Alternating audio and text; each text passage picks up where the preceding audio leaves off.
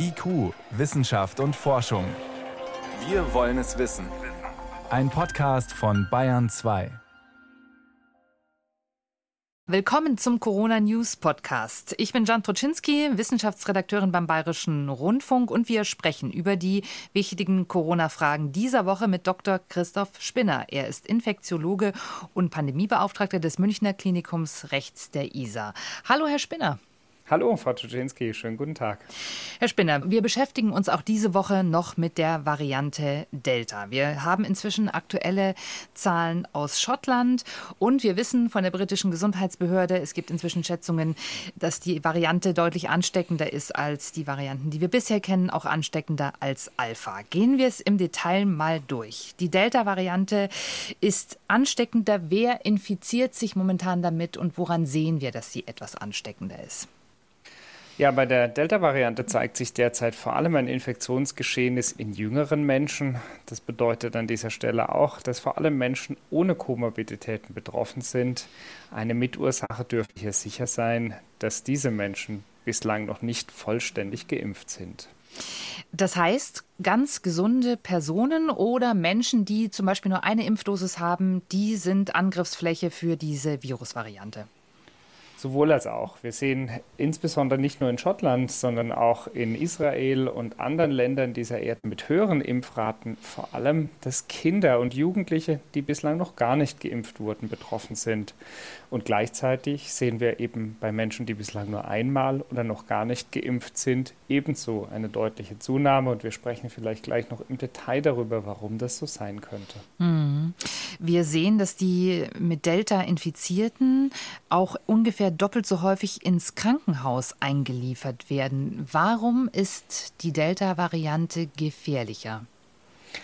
Tatsächlich lässt sich das heute noch nicht mit abschließender Sicherheit beantworten, aber es gibt ein Phänomen, was wir schon von Alpha kannten. Die Viruslasten, die in den oberen Atemwegen, also in Nase und Rachen, bei Delta-Infizierten gemessen werden, sind um ein Vielfaches höher als bei anderen Virusvarianten bzw. beim Virus-Wildtyp.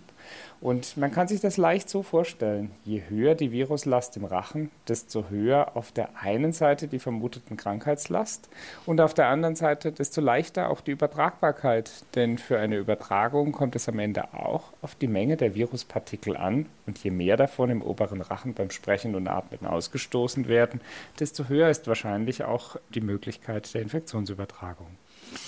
Das heißt, wenn die Delta-Variante sich weiter verbreitet, auch bei uns, und alle Anzeichen deuten darauf hin, die Zahlen deuten darauf hin, werden dann Kinder eine größere Rolle im Infektionsgeschehen spielen?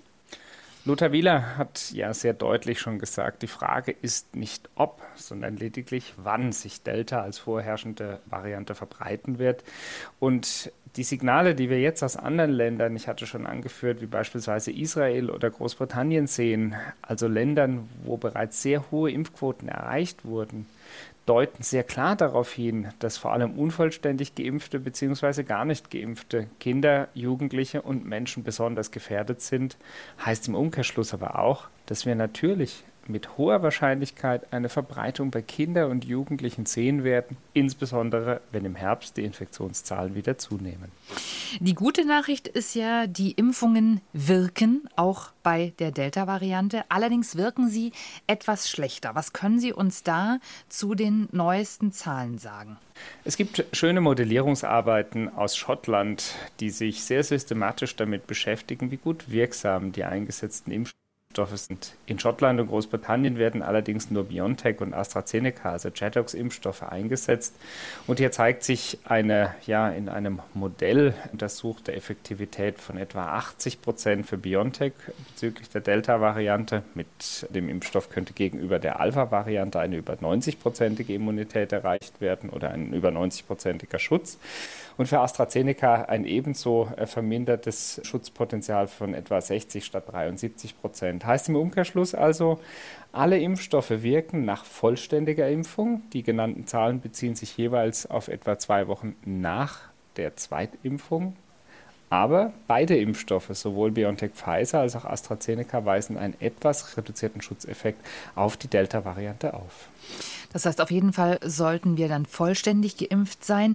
Angesichts all dieser Dinge, die wir über Delta jetzt erfahren, heißt das unterm Strich, wir müssen auf jeden Fall immer noch vorsichtig sein und auch die A H plus L Regeln einhalten, auch wenn wir gerade den Sommer haben und eigentlich uns alles andere danach drängt, als vorsichtig zu sein in Sachen Pandemie? Ich glaube, Delta zeigt uns sehr schmerzvoll, was viele Experten vorhergesehen hatten, dass nicht im Sommer alles vorbei sein wird. Und trotz der erheblichen Fortschritte in puncto Impfen, auch in Deutschland ist ja inzwischen mehr als jeder Zweite bereits vollständig geimpft, heißt es, dass wir für die Herdenimmunität doch noch sehr viel höhere Impfquoten benötigen. Und solange die Herdenimmunität nicht erreicht ist, wird es unverzichtbar sein, auf andere Maßnahmen zur Pandemiekontrolle zu verzichten. Die A H Regeln würde ich an dieser Stelle als Basisregeln bezeichnen. Und es fällt im Sommer zugegebenermaßen ja auch sehr viel leichter, denn man kann gleichzeitig ausgehen, in den Biergarten sitzen, muss sich nicht in der Innenraumgastronomie aufhalten, kann trotzdem etwas vom normalen Leben zurückerhalten und das Risiko für SARS-C o V zwei Infektionen dennoch sinnvoll reduzieren. Ihrer Einschätzung nach hat Delta das Zeug dazu, eine vierte Welle auszulösen? Und wie könnte so eine vierte Welle aussehen? Ja, definitiv. Und ich glaube, tatsächlich wird Delta an dieser Stelle auch unausweichlich eine vierte Welle auslösen. Es wird vor allem die Menschen treffen, die nicht vollständig oder ungeimpft sind. Und Kindern und Jugendlichen haben wir bislang, zumindest unterhalb des sechzehnten Lebensjahres, kein Impfangebot in Deutschland gemacht. Deshalb ist die Wahrscheinlichkeit sehr groß, wenn in den Schulen und Kindergärten jetzt auf Wechselunterricht verzichtet wird. Und es gibt viele gute Argumente aus meiner Sicht, dies zu tun. Aber gleichzeitig die Masken nicht mehr konsequent getragen werden und keine anderen Maßnahmen zur Reduktion der Infektionswahrscheinlichkeit ergriffen werden, ist die Wahrscheinlichkeit sehr hoch, dass wir im Herbst eine deutliche Zunahme der Delta-SARS-C o V zwei Varianten, also insgesamt auch Infektionszahlen bei Kindern und Jugendlichen sehen werden. Jetzt haben wir gerade eine Fußball-Europameisterschaft, die stattfindet. Sie selber sind auch Fußballfan, haben Sie hier schon erzählt. Es gibt eine Diskussion um die nächsten Austragungsorte, die nächsten Spiele, die zum Beispiel in London stattfinden sollen. Wenn Sie sich die Entwicklungen rund um die Variante Delta anschauen, was löst das in Ihnen aus, so ein Fußballspiel in London oder auch ein vollbesetztes Stadion in Budapest?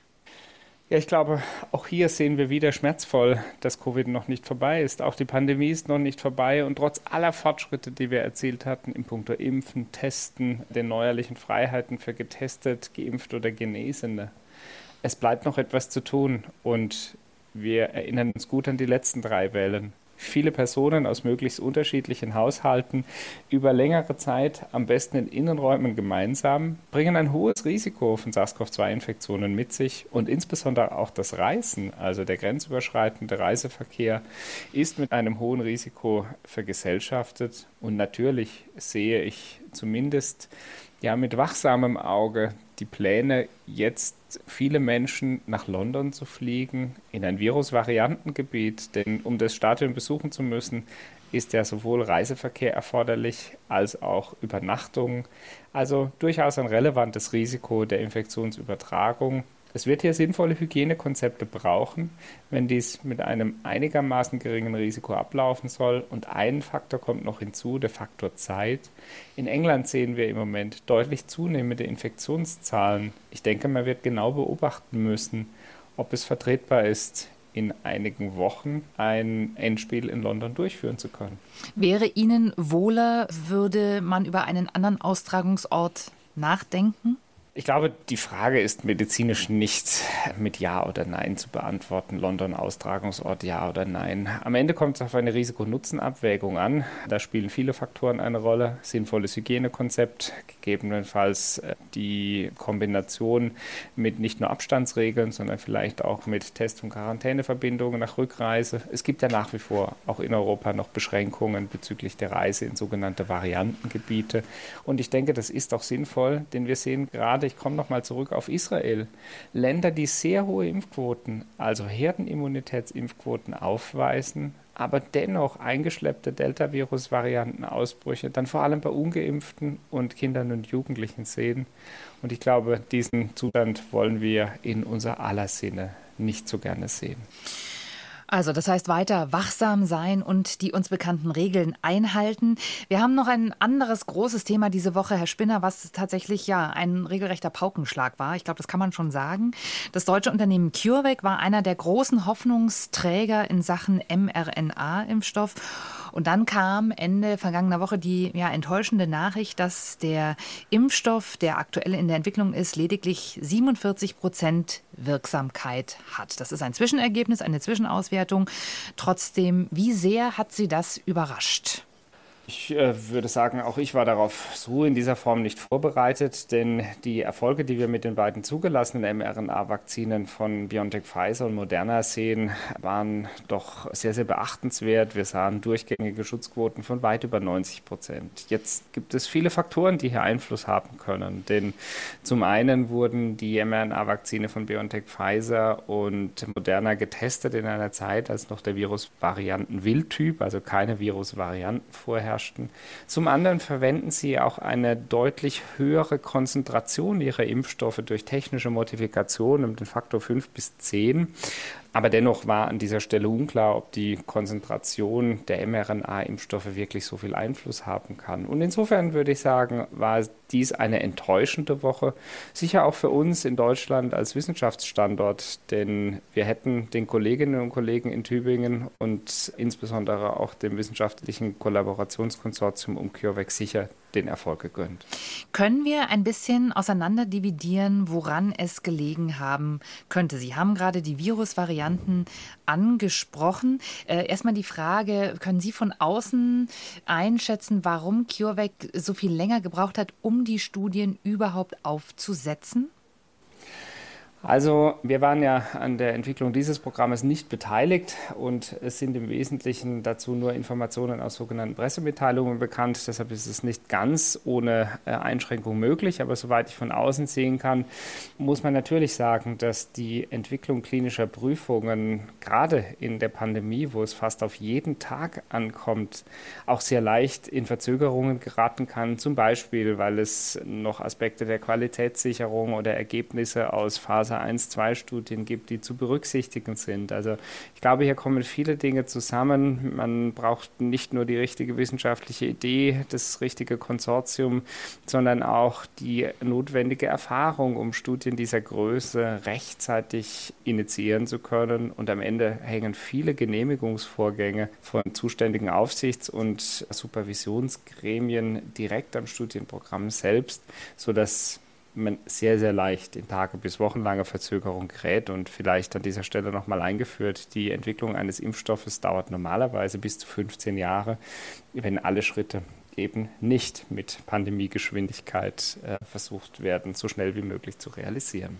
Hat sich das Unternehmen eventuell auch einfach etwas spät finanzkräftige, starke Partner aus der Industrie an die Seite geholt? BioNTech war da ja sehr schnell und sehr früh dabei mit Pfizer. Das kann ich so seriös nicht beantworten. Entscheidend ist ja vor allem auch, dass die notwendigen Studienprogramme dann wirklich schnell genug bereitgestellt und aufgesetzt werden können. Hier kommt es natürlich auch darauf an, dass etablierte Netzwerke genutzt werden können. Wir hatten das auch im Bereich der Covid-Arzneimittel und andere Impfstoffe häufiger gesehen, aber das bleibt von außen Spekulation. Dazu kann ich einfach im Detail keine seriöse Aussage machen.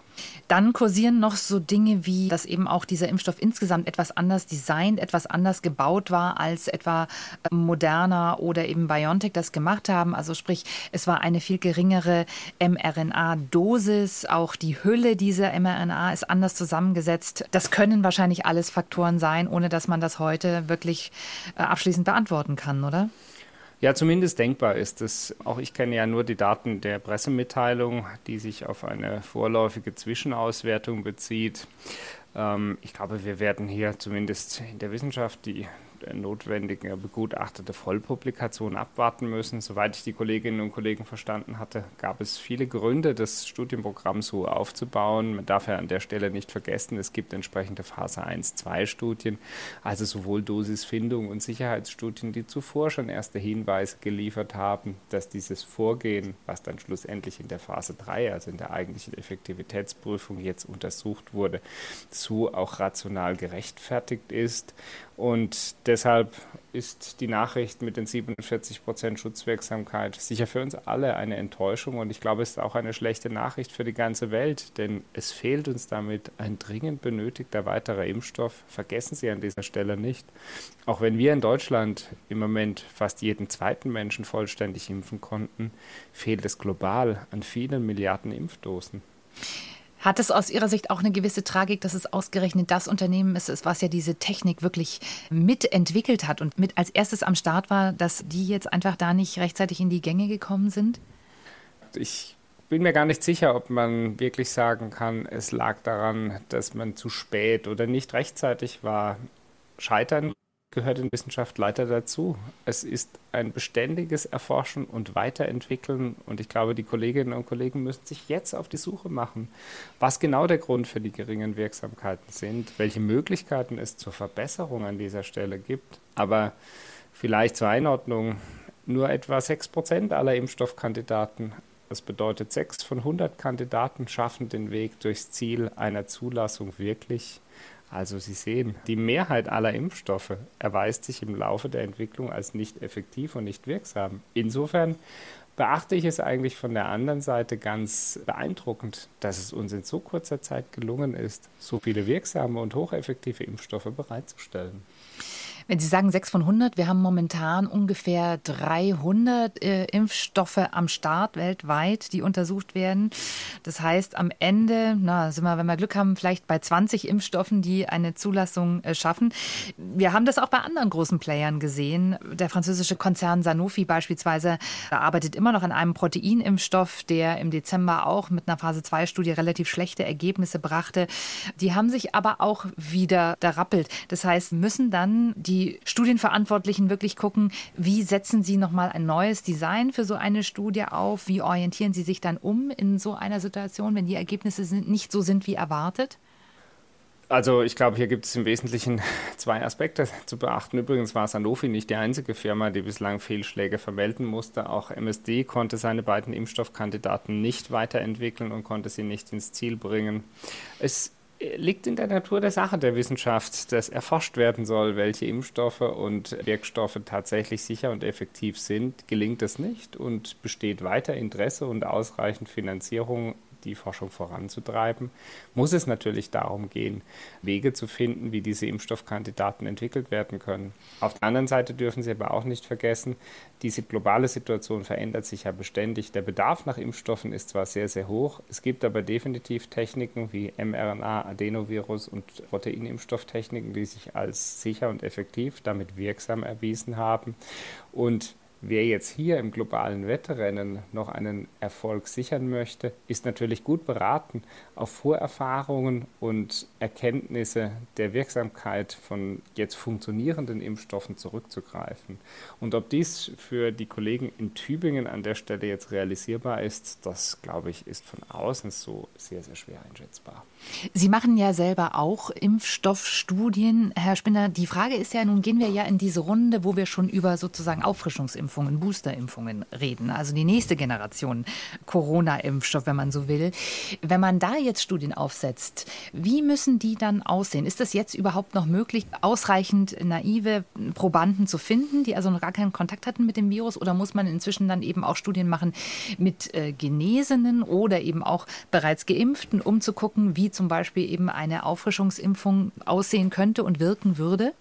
Global ist es natürlich möglich, noch SARS-C o V zwei naive Patientinnen und Patienten zu finden. Natürlich nicht mehr in den entwickelten Industrienationen, die jetzt doch deutlich höhere Impfquoten aufweisen.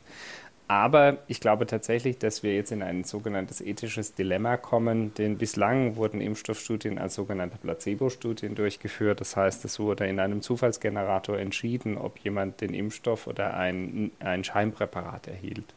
Und wir sind natürlich jetzt in einer Situation, wo zumindest in den entwickelten Ländern jeder Mensch bereits Zugang zu Vakzinen hatte. Global hat jeder Mensch sicher sinnvollerweise Anspruch auf ein Vakzin bzw. sollte ähm, Zugang zu einem Vakzin haben.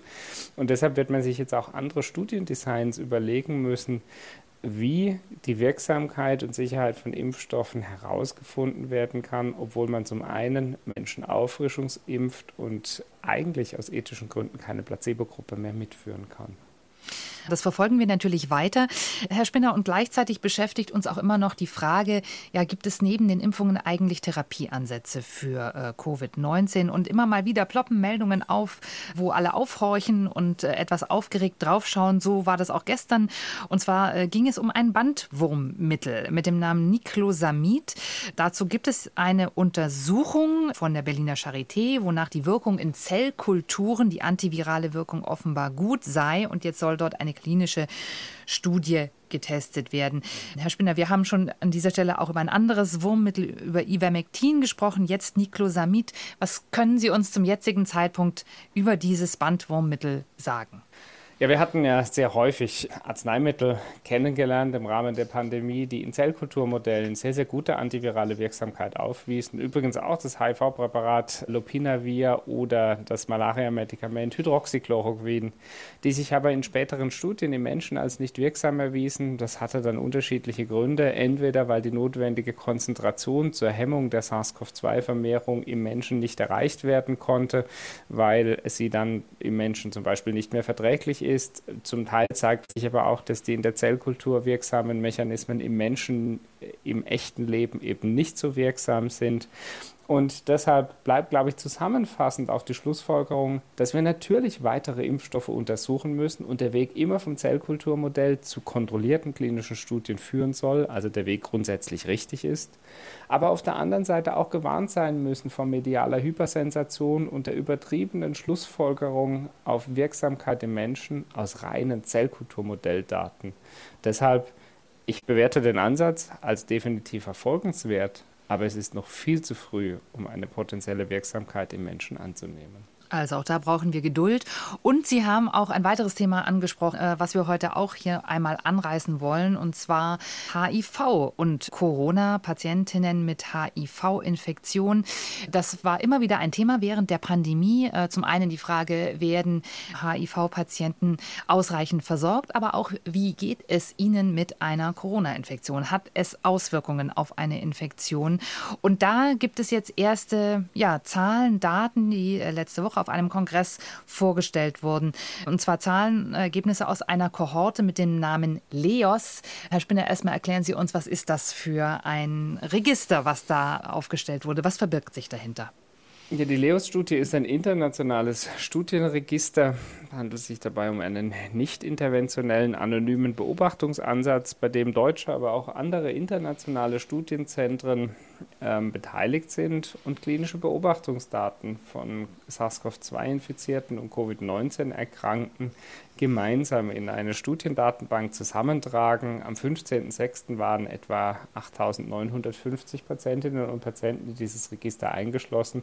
Also wirklich eine nennenswerte Anzahl, um dann aus diesem Register ein besseres Verständnis für Covid neunzehn Patienten zu erreichen. Und das Ziel ist im Prinzip dabei zu identifizieren, welche Faktoren zum Beispiel zu schwereren Covid neunzehn Verläufen beitragen, wie die Versorgung verbessert werden kann, schlicht mehr über die Erkrankung zu lernen. Und können Sie da zum jetzigen Zeitpunkt sagen, ja, hat man da schon Ergebnisse gewonnen? Also hat eine H I V-Infektion ja Auswirkungen zum Beispiel äh, im Zusammenhang mit einer Covid neunzehn Infektion? Aus dem LEOS-Register sind tatsächlich viele unterschiedliche Arbeiten zu ganz verschiedenen Fragestellungen Covid neunzehn veröffentlicht. Jetzt erstmals ging es darum, die unabhängige Vorhersage von Parametern, also Prädiktoren des Verlaufs von Covid neunzehn Infektionen bei Menschen mit H I V. Sie sind mehrheitlich eher Männer und eher jünger als in der allgemeinen LEOS-Population. Interessant ist auch, dass die Sterblichkeit mit etwa vier Prozent eher niedrig ist. Auf der anderen Seite zeigt sich aber ganz klar, dass H I V selbst gar nicht der entscheidende Risikofaktor in Deutschland und in der LEOS-Kohorte, sondern vielmehr andere internistische und hämato-onkologische Grunderkrankungen sind, die auch bei Menschen mit H I V einen erheblichen Anteil bei schwereren Verläufen haben. Hm. Einschränkend sei allerdings gesagt, dass wir hier über eine sehr begrenzte Anzahl von Patientinnen und Patienten sprechen. Es gibt verschiedene gute andere Arbeiten, wie beispielsweise vom Kollegen Christian Hoffmann aus Hamburg, an denen wir auch mitbeteiligt waren, die gemeinsam mit anderen europäischen Kolleginnen und Kollegen zeigen konnten, dass H I V durchaus ein Risikofaktor schwererer Verläufe ist, allerdings vor allem dann, wenn die H I V-Erkrankung nicht gut behandelt ist und ein Immundefekt, vor allem der sogenannten Helferzellen, die vom H I V-Virus mehrheitlich befallen werden, besteht. Und diese sogenannten Helferzellen sind ganz zentral in der Immunabwehr, auch von Viruserkrankungen. Man kann sich das vereinfacht so vorstellen, dass sie erforderlich sind, um Fremdkörper zu erkennen und dann die nachfolgende Immunantwort zu koordinieren. Werden sie jetzt beispielsweise durch das H I V-Virus in ihrer Funktionalität gestört, dann steigt auch die Wahrscheinlichkeit schwerer Verläufe. Und ergänzend konnten die Kollegen aus Köln und der LEOS-Studie eben hier zeigen, dass bei den gut behandelten H I V-Patienten natürlich auch andere Grunderkrankungen, die Risikofaktoren schweren Verlaufs bei Nicht-H I V-Patienten im Kontext Covid neunzehn sind, beobachtet werden. Eine H I V-Koinfektion, die ist ja in vielen Studien, in Impfstoffstudien zu Covid neunzehn ein Ausschlusskriterium gewesen. Das heißt, man hat da relativ wenige Daten. Kann man trotzdem etwas sagen, zum Beispiel, wie H I V-Patienten eine Covid-Impfung vertragen? Ja, definitiv. Es war übrigens nicht so, dass die H I V-Infektion selbst in allen Studien wirklich ein Ausschlusskriterium war, sondern häufig nur eine ungenügend behandelte H I V-Infektion, also fortgeschrittener Immundefekt. Das lässt sich ganz leicht erklären, weil im ersten Schritt wurden fast alle großen Zulassungsstudien in der Allgemeinbevölkerung durchgeführt. Jetzt kommt es aber darauf an, auch mehr über die Wirksamkeit und Sicherheit der Impfstoffe in sogenannten vulnerablen Populationen, also nicht nur in Menschen zum Beispiel mit Immunschwäche, Schwangeren, Stillenden, sondern eben generell in der nicht-allgemeinen Bevölkerung durchzuführen. Und hier bin ich sehr zuversichtlich, dass wir in den nächsten Tagen und Wochen noch einige spannende wissenschaftliche Veröffentlichungen sehen werden. Herr Doktor Spinner, ich danke Ihnen für all diese spannenden Themen diese Woche, für Ihre Geduld und Ihre Antworten. Herzlichen Dank und bis nächste Woche. Ich danke Ihnen. Bis bald. Alles Gute.